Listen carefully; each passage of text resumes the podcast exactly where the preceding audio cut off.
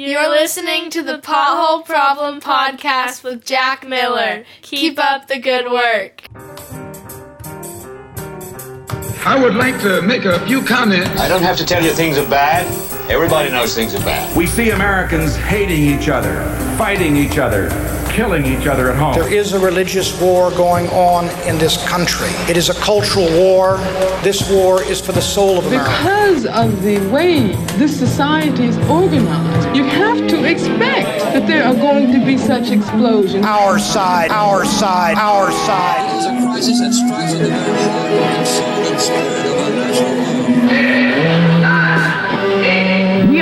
people in a quandary about the present. We are a people in search of our future. And as we see and hear these things, millions of Americans cry out in anguish, did we come all this way for this? It all seems a long way from a time when politics was a national passion and sometimes even fun. We are attempting on a larger scale to fulfill the promise of America. We are met here as Americans, not as Democrats or Republicans, to solve that problem. Welcome to the Pothole Problem Podcast. I'm your co host, Jack Miller, and once again, I am in the studio by myself, and I want to explain why that is and why I'm doing this episode the way I am.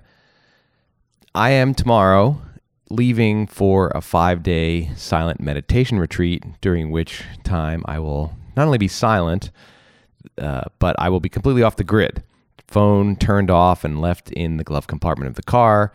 And the silence actually of these retreats extends to all nonverbal communication. So the idea is not just that you don't talk, but that you don't even necessarily nod or smile at people or uh, engage in any of those innumerable forms of nonverbal communication that are, in many cases, just part of being a, member of a society where you acknowledge the existence of other people and you behave appropriately.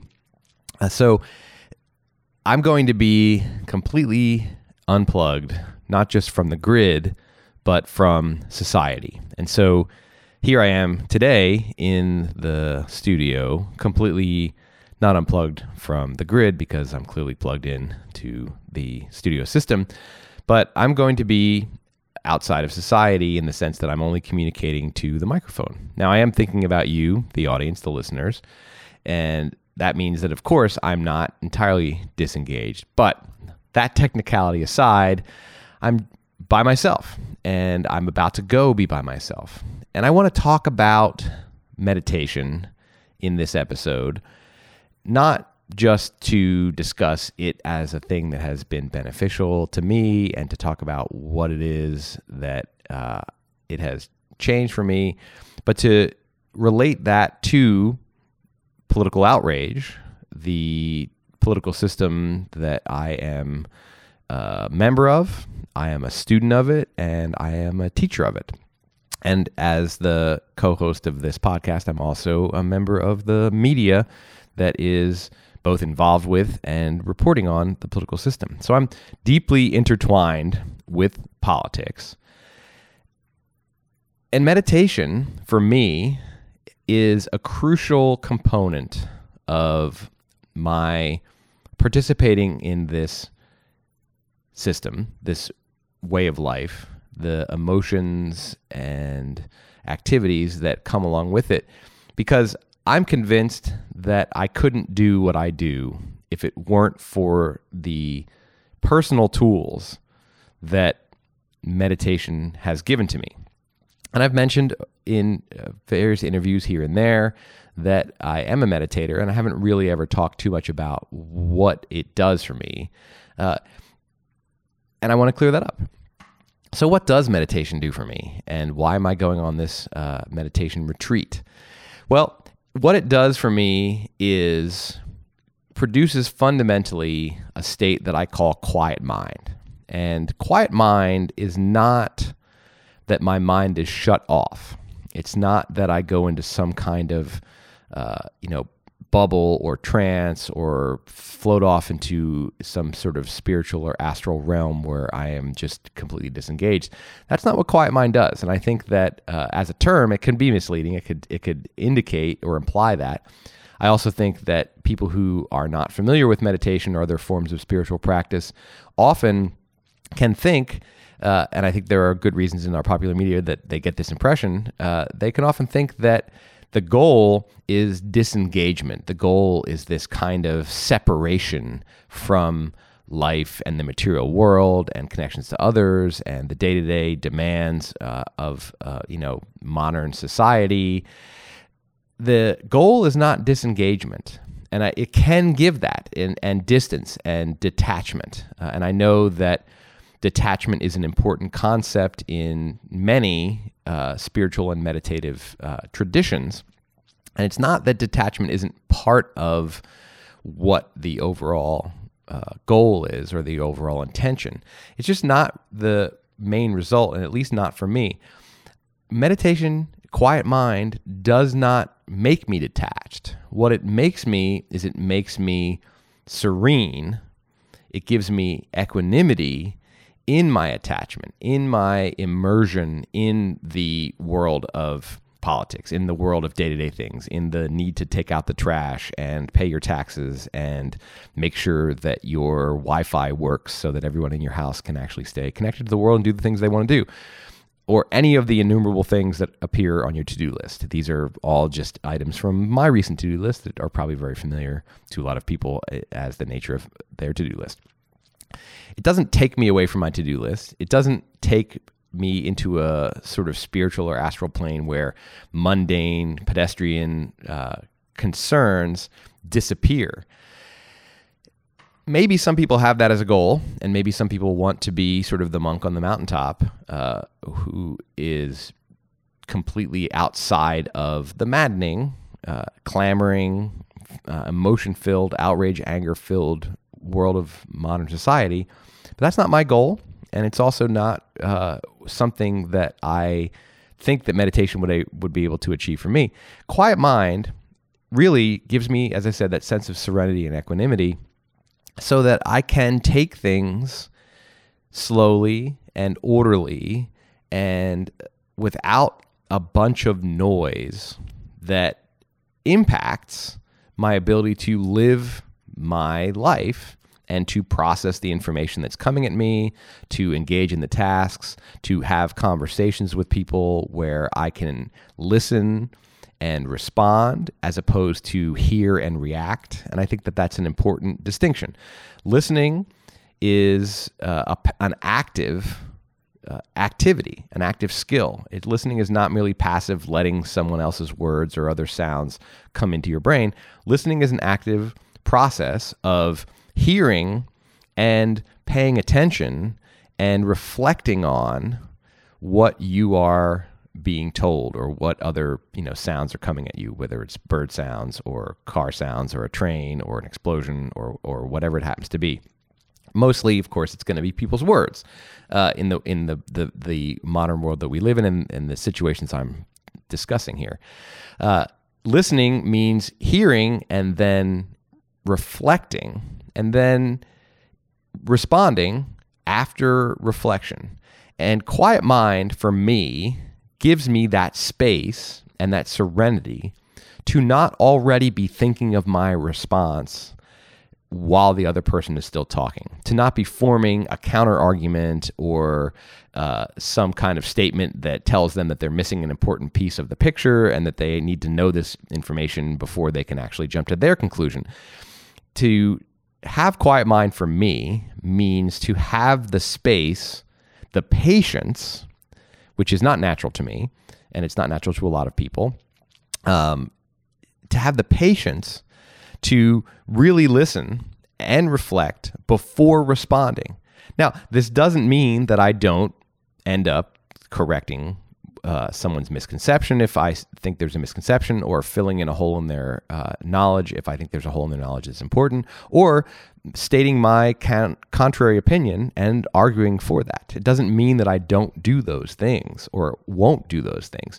Uh, that equanimity and serenity means just no conflict or no sort of back and forth or pushback against the things that you hear. It's again, it's not that. It's not being able to sort of sit Buddha like, and I think that that is a visual, not an actual representation of how Buddha dealt with things, but like sit Buddha like and hear all kinds of crazy shit coming out of people's mouths and not uh, say anything back and not have your serenity, your peacefulness interrupted at all. Uh, quiet mind doesn't mean I don't get angry. Quiet mind doesn't mean I don't get uh, um, disappointed. It doesn't mean that I don't have a counter argument or a disagreement with the people I hear. It doesn't mean any of that stuff. What it means is that when I do have that process, if I go through the process of arguing back against somebody, that I'm doing so from a space of response rather than reaction. That I'm doing so after having actually listened to hear everything as opposed to listening and formulating my response right away uh, as I'm going. And so, therefore, not really fully listening and definitely not giving myself time to reflect. But I respond as a result of having listened and reflected. And so, quiet mind is less that the mind is off and more that the mind is, for me, slow and not necessarily slow as in clock slow, but slow as in methodical. I do one thing at a time. There it is. That's I, I knew I was groping towards the the best explanation. It's that quiet mind means I do one thing at a time and I give that one thing all the time and attention that it needs to be fully accomplished. So I listen and I reflect and I respond. Now, those things might take five minutes, they might take five seconds. Um, five seconds is probably a little short for it. But the not quiet mind is the mind that has so many voices going and so many balls in the air and so much happening that there isn't that space to be reflective and to respond instead of react. Uh, now, this hopefully, as I explain it, one makes sense. I really hope it makes sense. I'm talking about this at length because I really want people to understand what quiet mind can be. And in a way, I'm pushing back against what I think are possibly common misconceptions of it. But it is really just to talk about why I think it's important for me. Because if I were reactive most of the time, and I have been in the past, I haven't been a meditator my entire adult life. It's only been about four years now. Um, but if I were reactive all the time, the world gives me so much to be reactive against and about.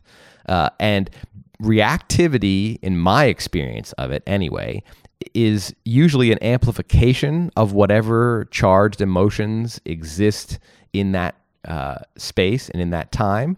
So if it's happiness, I, it amplifies into joy or, or, even more happiness. If it's anger, it amplifies into even more anger and, and then into outrage. So it the reactivity turns up the knob on the emotions that are present uh, rather than creating space to have a reflective emotional response, which actually may sound kind of contradictory because our emotional responses tend to be automatic as opposed to a result of reflection. But in the kind of meditation that I practice, one of the things that you are encouraged to do is to allow your emotions to to arise and to watch them and pay attention to them not try to talk yourself out of them not look away from them not go around them um, but also to not be uh, identified with them and to not then be ridden off by your emotions. It's it's a way of not pushing things away and also not being controlled by those emotions so it's not about being unemotional, non emotional. Uh, it's certainly not about uh, um, letting your emotions be the voice that you listen to, but you, the only voice you listen to, I should say. You listen to, pay attention to, and look at the emotions as they arise, and then decide how much you want to take the information that that emotion is trying to convey to you and turn that into your action, your conclusion, right? So if you're angry, there's probably a message there, right? And a lot of times that message is that you've been treated unfairly or that something is going in a way that is going against your self interest or going against your values. Uh, you know, you're angry because there's inequality and you're seeing it right in front of your face and it just makes you angry because, inequality is wrong. Uh, so there's a message there. In most anger. I mean, sometimes I think anger really just the message is like you just got angry, and it's there's like sometimes you just get sad, and sometimes you just get uh, content or joyous. Whether the emotion is positive, negative, or neutral, sometimes the emotions do just happen, and they don't necessarily have a message for you. But most of the time, or a lot of the time, they do have a message for you. And to the extent that you can sit with the emotion, you can, I think, better receive what that message is and then decide what to do about that message. If somebody says something, for example, that you think is completely outrageous and you're flooded with anger and outrage by that statement, uh, if your reaction is just to yell back at them or say you're an idiot or you're totally wrong or you just don't get it or here's why here's here's here's why you need to change your mind uh, that is not going to be a very skillful way of engaging with that person. It's also not going to give you the opportunity to maybe shift your perspective. Uh, and I'm not saying that you have to change your mind just because somebody has an argument uh, that or opinion that they're making and they're making an argument for it. But to the extent that you can sit with that outrage or anger and not get ridden away by it and take the message from that that okay here's somebody who's saying something uh, that's in in support of a piece of experience that I think is bad, then you can, to the extent that you can sit with that and be like, okay, that's the message. I think this is wrong. I think this is unfair. Um, what are my reasons for thinking this is wrong and unfair? What are the reasons for accepting or rejecting this person's perspective, this person's argument? Uh, to that extent, you create space for yourself to look at the claim the person's making that produced the outrage. And in the end, you might decide after reflection that you should be against the claim that person has made, that you should uh, push back against it, argue against it, fill them in, try to try to get them to change their mind. But it's going to be a very different kind of counter argument that comes from that sort of listening, reflecting, uh, sitting with the emotion instead of getting carried away from it, than it getting carried away by it, I should say, than it would be uh, if you just got carried away with that emotion and started yelling back. Now, I personally benefit from this because uh, teaching politics, I am around people's political opinions all the time. And more broadly, I have to stay in touch with the political news constantly to be able to uh, teach it effectively, answer my students' questions, update my ideas about what makes the political system tick uh, according to the most update you know updated uh, events and occurrences.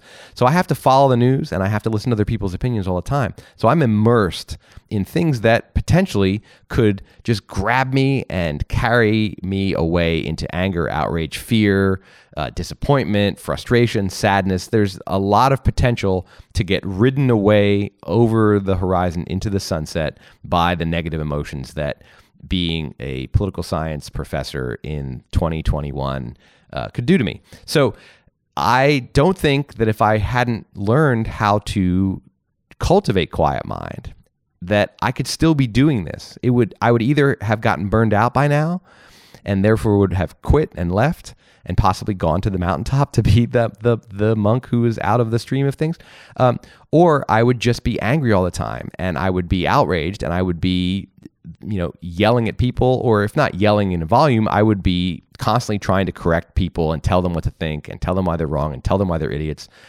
I think I'm not saying this is what would happen to everybody in my same position, but I, am pretty sure that's what would have happened to me. That's how I would have related to the constant onslaught of information, arguments, positions, facts that I get as a person who stays immersed in the political world.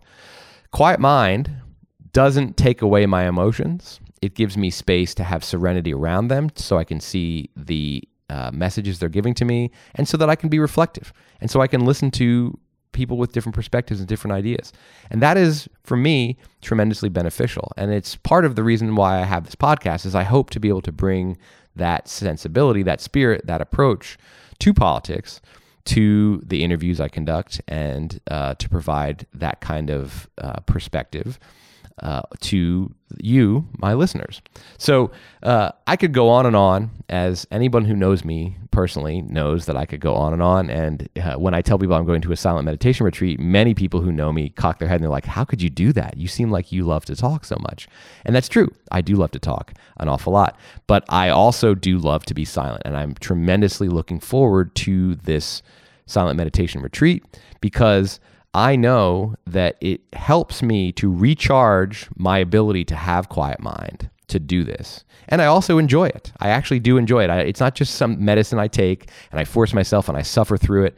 I'm really tremendously looking forward to five days completely outside of the stream of human communication uh, because that will give my brain the ability to have that serenity without having to sort of exert the serenity muscles. Uh, and that's not the only thing that these meditation retreats do, uh, but they do create that essentially, it's like a vacation from my serenity creating muscles. I, I, I will have serenity without having to exercise and practice. Um, and at the same time, it is practice so that when I come back out, those muscles will also be stronger. I think the metaphor that I'm going for here is probably falling apart. And I think that what this definitely means is that I should be wrapping up this particular segment. So I will say thank you for listening, uh, if you are still listening. Uh, and I appreciate your uh, attention to this as well as to all the episodes of the podcast. And next week, we will be back with the regular type of program an interview with an elected official. Uh, so until then, I hope that everyone can stay serene and have equanimity and has a beautiful, wonderful week. You're listening to the Pothole Problem podcast, created by White Tiger Productions. At White Tiger Productions, we create experiences. If you have an idea for a podcast, a workshop, or a show of any kind, we'll help you go from concept to execution. We provide creative direction and production support. We've got a podcast studio, writers and storytellers, sound engineers and editors, designers, videographers, hosts, creative coaches, everything you need to manifest your creative potential. You name it or even vaguely describe it, and we'll take you from dream to finished product. White Tiger Productions. You can do what you think, and we can help you. Visit us at youcandowhatyouthink.com and tell us what you're thinking about.